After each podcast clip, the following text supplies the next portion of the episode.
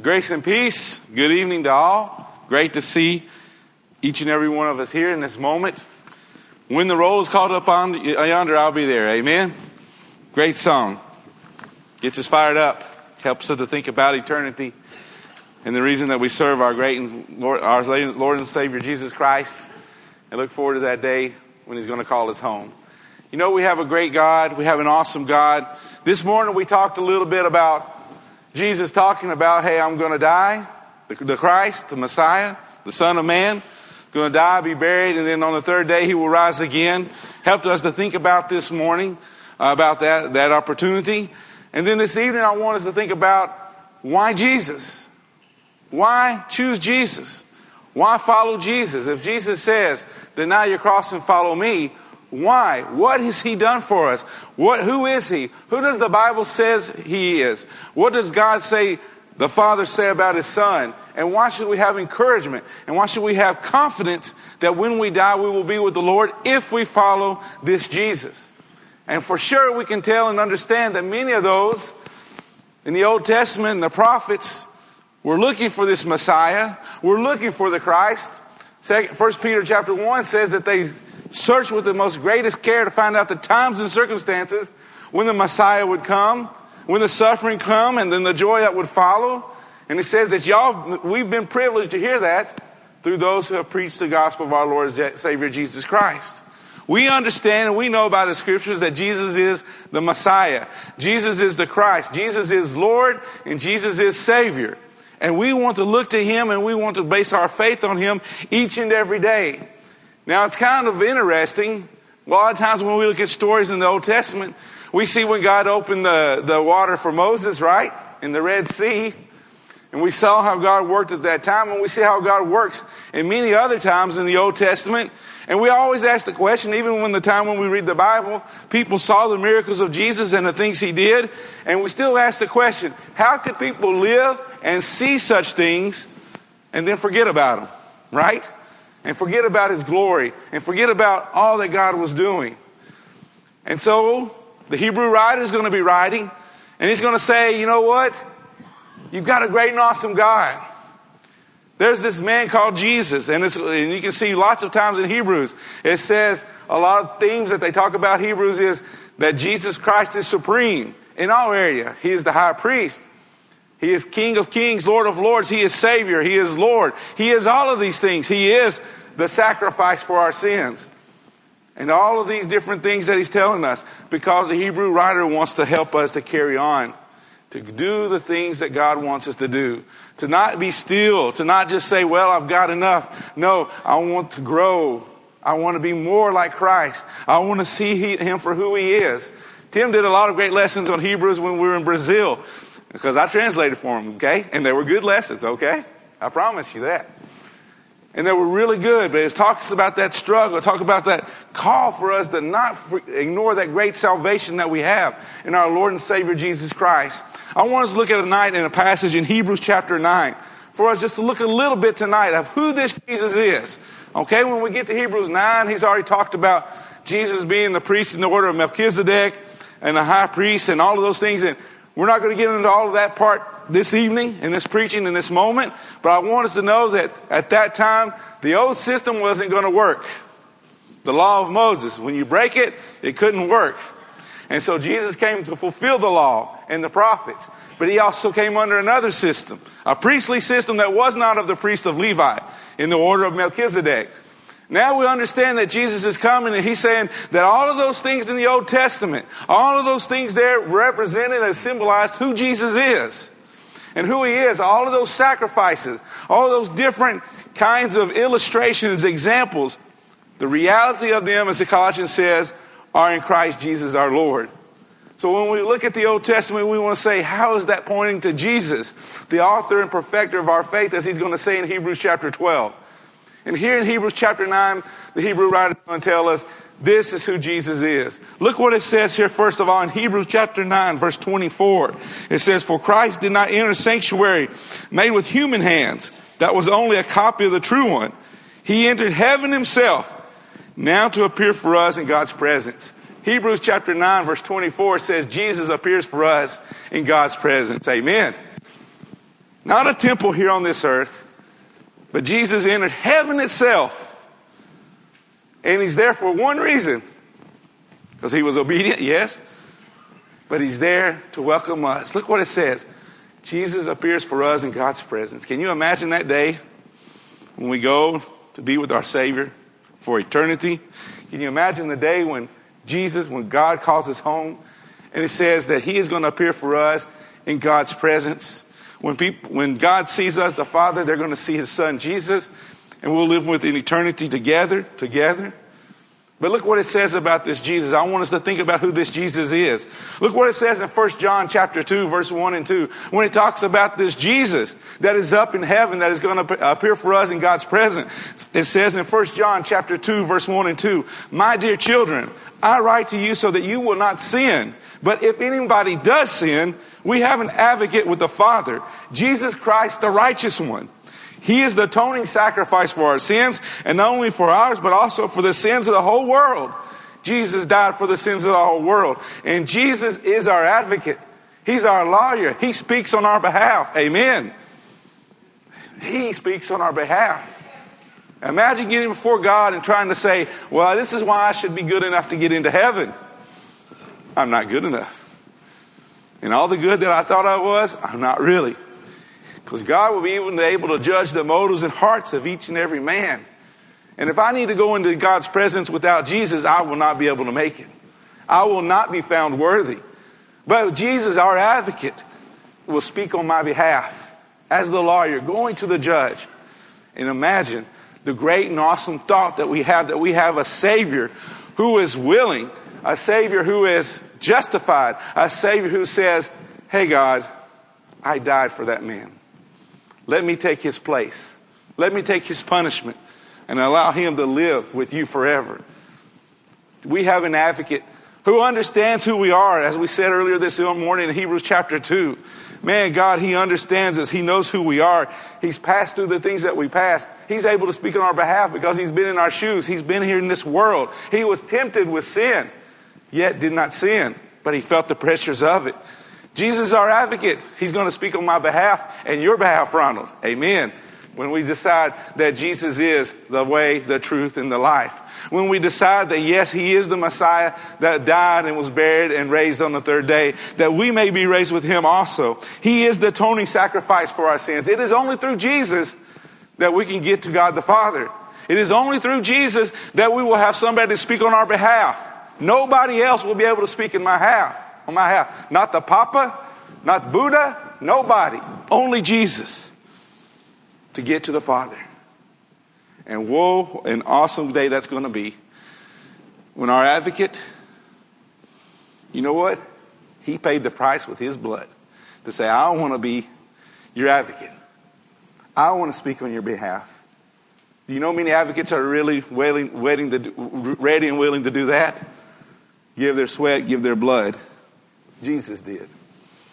Jesus is not only our advocate, but he's our mediator, which is almost the same thing. But as it says in 1 Timothy chapter 2, verses 5 and 6, for there's one God and one mediator between God and mankind, the man Christ Jesus who gave himself as a ransom for all people. There's no other mediator. There's no other way. It is only through Jesus. And I love this verse because one time I was reading in some book and I cannot remember the name of the book, unfortunately. But when I was reading and was talking about this verse for one God and one mediator between God and mankind, the man Christ Jesus, the idea that God is up here and we are down here. And who's going to help us reconcile to God? Who's helping us get to God? Who's going to speak on our behalf and who's going to reconcile us? Who's going to present us to God? And Jesus is going to take our hand, grab us. Lord God, here's my brother. Hebrews chapter 2 says he's not ashamed to call us his brothers. Amen. Hebrews chapter 2. The Son of God is going to present us to the Father.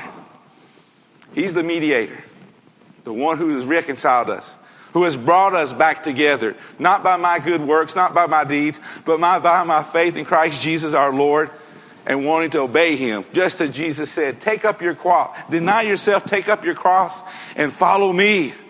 Follow me. Jesus wants to take us home. He's the mediator. But not only that, can you imagine that idea of him being the mediator, welcoming us to God the Father? But imagine this also. Imagine Stephen. Remember Stephen, who preached that sermon and talked to the Jews and talked to the men about who this Jesus was. And he talked about this Jesus, this Christ who was, rose, who died, was buried, and rose again on the third day. And as he continued speaking to them, they didn't like what he was saying. They didn't want to hear what he had to say.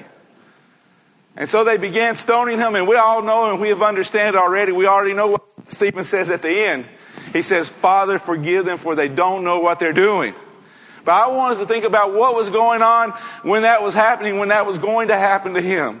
Look what it says in Acts chapter 7, verse 55 and 56. Look what is happening in this moment in Jesus' life and Stephen's life, right when he's getting ready to be stoned. But Stephen, full of the Holy Spirit, looked up to heaven and saw the glory of God and Jesus standing at the right hand of God. Look, he said, I see heaven open and the Son of Man standing at the right hand of God. Can you imagine Jesus being our heavenly host? Man, Lord God, on that day, with our Lord and Savior, Jesus is going to raise up, sit up from where He is, and welcome us in to our heavenly home where He is with His Father. What a great and awesome feeling to know that Jesus is there, looking over us in our hard times. Imagine Stephen getting ready to be stoned. Where was Jesus? He was there. And he saw him and he said, That's where I'm going.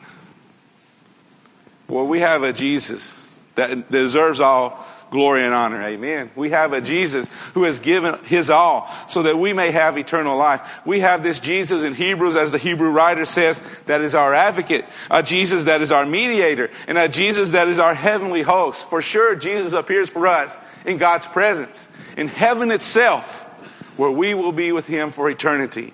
That's a great and awesome thought for us to grab a hold of, to know that it's worth it, but that Jesus has cleared the way through his sacrifice, through his obedience, for us to have the opportunity for eternal life.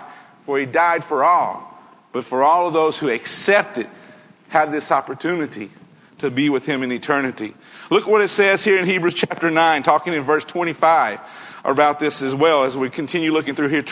Hebrews chapter 9, verse 25 through 27 says this. Nor did he enter into heaven, uh, nor did he, nor did he enter heaven to offer himself again and again.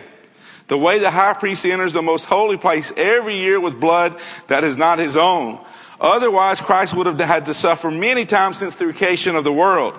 But he has appeared once for all at the culmination of the ages to do away with sin by the sacrifice of himself, just as people are destined to die once and after that to face judgment.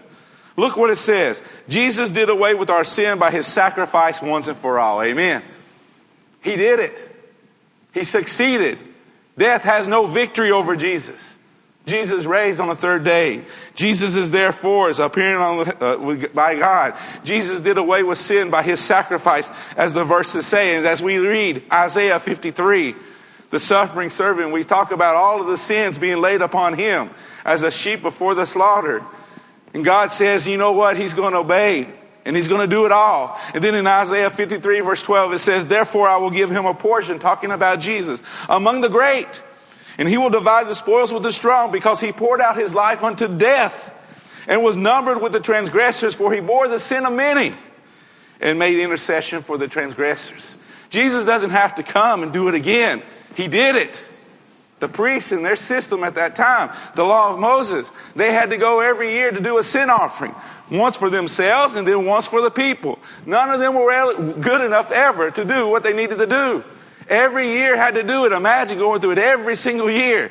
And he says that this Jesus came and he gave his life and he sacrificed, and that one time was sufficient. That one time was all sufficient to do away with sin, to take away all the sin of this world because of one righteous man in his life and one righteous God, Son of God, Jesus, the Son of God. But look what it says here. Why did he have to come? Why did he have to sin? Why did he have to bear it? Hebrews 2, uh, chapter 2, verse 14 says, Since the children have flesh and blood, he too shared in their humanity, so that by his death he might break the power of him who holds the power of death, that is, the devil. Jesus broke the power of death. Man, what a great and awesome thought to know that Jesus did away with sin by his sacrifice on the cross and opened the way for us to be able to have eternal life. Eternal life that starts now while we're still living and continues for eternity. And we, he says that I come that you may have life and have life in abundance. Jesus wants us to remember that I'm so sufficient. I am totally sufficient, all sufficient for all of your needs. Jesus is the Son of God. Jesus is, as he says in his word, the way, the truth, and the life. As it says here in Hebrews chapter 9, verse 27, just as people are destined to die once, and after that to face judgment. You know what? That verse is so powerful. Even more so now, because we understand death once, then judgment. What does that mean? All these religions, reincarnation, not going to happen. Oh, the Spirit goes and does this and that, and it's everybody's okay. Not going to happen. Die once, then face judgment. Blessed are those who don't su- suffer the second death. Amen. Blessed are those who do not suffer the second death. I don't want to be separated from God for eternity. Don't let the religions of this world, with all their so called knowledge, draw you away from the one who is all sufficient, all knowing, all powerful. Jesus is going to appear for us in God's presence. Jesus did away with sin by his sacrifice. And you know what? Jesus is coming back. Amen. Coming back to take his own. We sing, uh, verse 28 says, oh, I want, before I get to verse 28, 927, just as people are destined to die once and after that to face judgment. Why is that even more important to me? Some of you have gone to Brazil, have met Brother Josue. Okay? Know that he loves God, preaches, and his faith in God, tremendous. He's been uh, somebody that, you know, well, I mean, a great friend, great brother in Christ for many years. But his father, Jair, was already married to his, his mother, Cleonice, at the time. His father was spiritist, believing in New Age kind of things, believing in reincarnation. But when he started reading the Word of God, read that verse, he says, Men are destined to die once and then judgment. He said, There's something to this. And Josue wouldn't be in the faith today if Jair hadn't saw that, heard the truth of God's Word, and obeyed the gospel. Brothers and sisters, it's a powerful thing. It's a powerful thing to know that God is real, sin is real, and if we don't confess and if we don't repent and we don't in, obey the gospel and we don't give our lives to the Lord, we are lost. If we don't believe and take Jesus at his word. God says here for us, here in these verses here, I died for you. I died for all men. Don't look after other things. Don't go after other, other religions. Stay with Jesus. Stay with his word. It's powerful. The word of God is living and active, sharp, sharper than a two-edged sword. But look what he says here in Hebrews chapter 9, verse 28. So Christ was sacrificed once to take away the sins of many. And he will appear a second time, not to bear sin, but to bring salvation to those who are waiting for him. Wow. Is it worth it to follow Jesus? Yes. Those brothers and sisters in Christ, as Tim has talked about in Thessalonians many times also. First Thessalonians chapter 4, verse 16 through 18. So beautiful says this, for the Lord himself will come down from heaven with a loud command, with the voice of the archangel, with the trumpet call of God, and the dead in Christ will rise first. After that, we who are still alive and are left will be caught up together with them in the clouds of the Lord in the air, to meet, to meet the Lord in the air. And so we will be with the Lord forever. Therefore, encourage one another with these words. Amen. Jesus is coming back. And he's going to take us home. and we're going to be with him. And don't worry, if you've died, if our loved ones have died and they are in Jesus Christ, they are going to be there in heaven. Paul is encouraging the brothers in Thessalonians, hey, you're suffering, suffering because of my name, suffering because of Jesus. It's worth it because Jesus is your intercessor. Jesus died for your sins and Jesus rose again and he's coming back. Jesus said in John 14, as we already said earlier, I'm the way, the truth. No one comes to the Father except to me. And then he says what? I said, I'm going to prepare a place for you. If I'm going to, that means I'm coming back. Oh, there's a song that we sing and it just left my mind. I was singing it earlier, but it left my mind now. But oh, what a wonderful day it will be when we will be with our Jesus. Revelation chapter 22. And there's all kinds of things and thoughts lots of time about Revelation, especially in chapter 22. But in the end, that we can understand one thing. Of course, Revelation says the victory is won. Jesus is Lord above all. The throne room scene in chapter 4 and chapter 5. But in the end of Revelation chapter 22, verses 20, 21, what's it says? Amen. Come, Lord Jesus. The grace of the Lord Jesus be with God's people. Amen. Maranatha, Maranatha. Come, Jesus. With all the things that are going on, come, Jesus. Amen. Come, Jesus. He's coming to take his own. He's coming to call us to eternal life. He's coming to take us to that home that He's prepared for us. Are we ready? Are you ready for that day when Jesus comes back to go with Him? Because if you do accept Jesus as your Savior, if you do have faith in Him, if you do, as the Word of God says, and Tim said in 1 Peter chapter 4, not Tim, but the Bible, but Tim said preaching, right? All of us who are baptized in the Christ Jesus will be saved. This water symbolizes baptism that now saves you. Not the washing off of a dirty body, but faith in the resurrection of Jesus Christ. Boy, isn't it great and beautiful? To think of the imagery that God's given us. He says in Romans chapter 6, when you're baptized, you die to yourself, you're buried, and then you are raised to newness of life. And in that newness of life, who do you have with you? You have Jesus.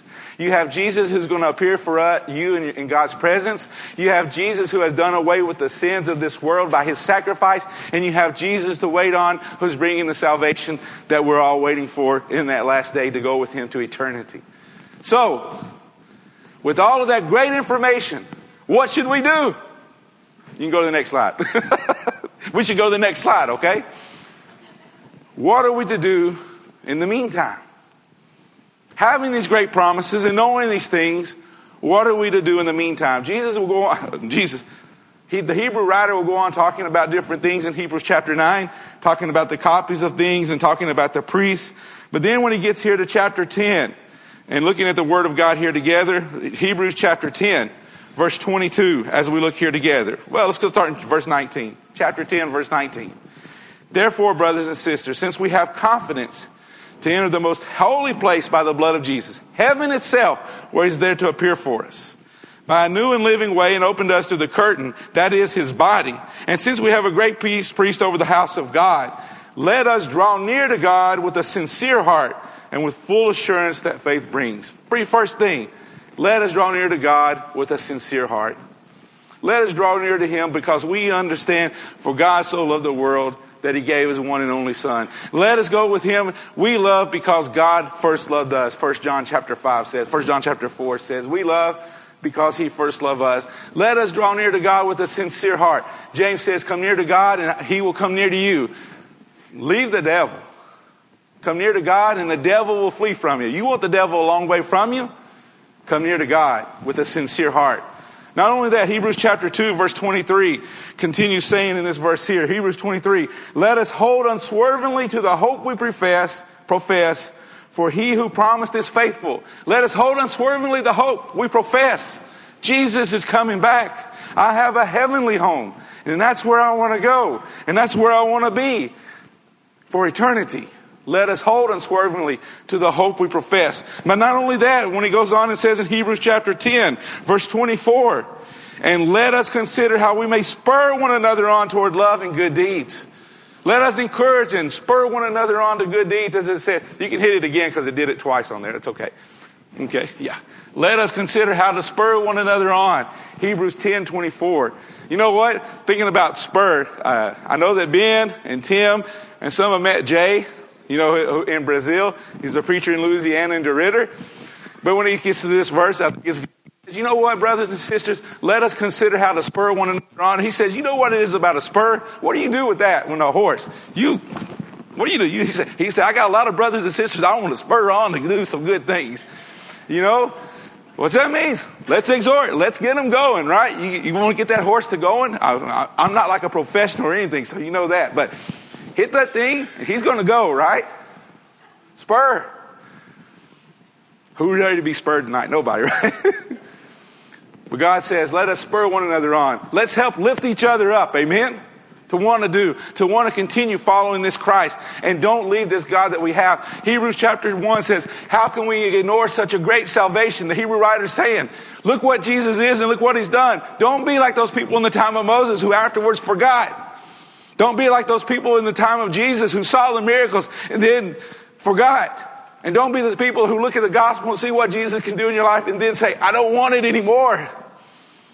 Be people who says, no, I want to I want to spur one another on to good deeds. But not only that, Hebrews chapter 10, verse 25. Let us not give up meeting together, meeting together as some in their habit of doing, but encouraging one another, and all the more as you see the day approaching. Let us encourage one another as the day approaches. Amen. You know what I can see in all of these verses here?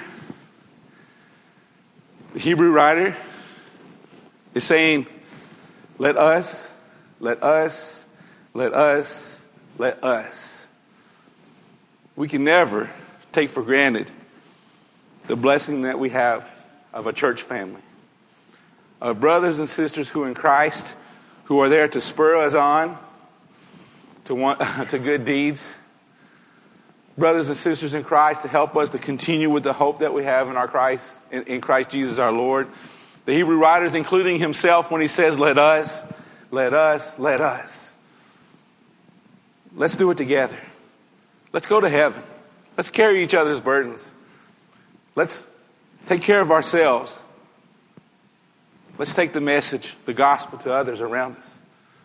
We want them to have that opportunity as well. When we see the people in our, in our family or wherever it is, friends or whatever, wherever they are, we want to tell them about this Jesus we have. We want to tell them about the joy that we have in Him. We want it to be so evident that they're going to ask, why is it that you go and serve this Jesus as you do? Why is it that you do and give your time to serve Him? Give money, give whatever it is that you have, your talents, to serve this Jesus. Because we believe that He died for our sins. We believe that He is Lord. We believe He is Christ. And we believe He is Savior. One more passage for us this evening in Hebrews chapter 1. Why is it so important for us to look at God's Word? Why is it so important to listen to Jesus? Chapter 1, verse 1 says this, in verse 1 through 5, 4.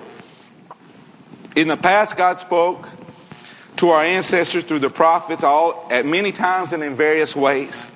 But in these last days, He has spoken to us by His Son whom he appointed heir of all things, and through him also he made the universe. The Son is the radiance of God's glory and the exact representation of his being, sustaining all things by his powerful word. After he had provided purification for sins, he sat down at the right hand of the majesty in heaven. So he became as much superior to the angels as the name he has inherited is superior to theirs. Ronald? You preached a good message this past Wednesday. Jesus created this universe. God of gods, King of kings, and Lord of lords. God spoke in different ways in these last days. He spoke through Jesus. We have His Word. We have His Spirit that He had given us, He said, that would teach us, teach us in all things. We have a Jesus who said while He was here, when Thomas said, Show us the Father, and that'll be enough. Jesus already said, Have I not done enough? If you've seen me, you've seen the Father. For the words I say are not my own, but my Father who sent me. So God's words, the, the words of our God the Father, are the same words as God the Son, the Son of Man, the Son of God, Jesus. And the words that He left to us through the Holy Spirit, as He says, I, He will send the Holy Spirit and He will teach you all things that I have told Him to, are all in agreement. God the Father, the Son, and the Holy Spirit want us to look to this word here. They want us to be, the Holy Spirit wants us to convict us of what sin is. And we're convicted when we read the Word of God and what it is. But the Holy Spirit and God's Word, God the Father and Jesus, sent His Word to say, you know what, there's a solution for sin. And it's my Son, Jesus Christ, who gave His life. So, as an atoning sacrifice, for you to have the opportunity to be in the presence of God. For God so loved the world, He gave His one and only Son. So, for us tonight, don't forget. Don't give up. On that day and every day, as it says here, as we said earlier, Jesus appears for us, for you, in God's presence. Jesus did away with sin by his sacrifice, and Jesus is bringing salvation to those who wait on him. I pray tonight that you're waiting on him and that we may continue to spur one another on to good works and deeds and to bring others into his fold so that they also may give praise to God on that day. Just as it says in 1 Peter chapter 2, those who heap use against us, 1 Peter chapter 4, one day will glorify God as well. Amen. To think of it. God, those who are doing me wrong, forgive them for they don't know what they're doing. So let us teach them. Let us tell them what God says about his love, about sin, about the solution for sin in Jesus Christ. Brothers and sisters, we're going to sing a song here in just a moment. And we're going to sing to our Lord and Savior Jesus Christ and our God and Father who's in heaven. If you have any need this evening, we want to pray for you. If this night you've not yet given your life to the Lord, as that day is approaching, there is, as we sing many times, a great day coming. A great day coming. But that great day is coming. And for all those who in the Lord, it's going to be a glorious day. For those who are not, it's not going to be so glorious. But I know one thing on that day, every knee shall bow and tongue confess that Jesus is Lord. But it's going to depend on what you do today, where you will be for eternity. Have faith in Jesus Christ, obey His word, and live in eternity with Him. This Jesus needs to be magnified. Let's stand and sing at this moment as we sing to each other. We hope by listening to this lesson, you have found a better understanding of the Bible, and through that better understanding, find a closer relationship with God and His Son, Jesus Christ, our living Savior. If you have any questions or desire more information, please feel free to contact us here at the Daingerfield, Texas Church of Christ. You can find us at dfield.org. That's D F I E L D coc dot O-R-G. Or you can email at dfieldcoc779 at AOL dot com, or you can call us at 903 645 2896. If you are local to the Daingerfield area, we would love an opportunity to meet you and encourage you in person at 818 West W.M. Watson Boulevard, Daingerfield, Texas 75638. Our meeting times are Sunday mornings at 9:30 a.m. for Bible class and 10:30 a.m. for worship service. Sunday evening at 6 p.m. for worship service, and Wednesday evening at 6:30 p.m. for our midweek Bible class. Grace and peace be with you always.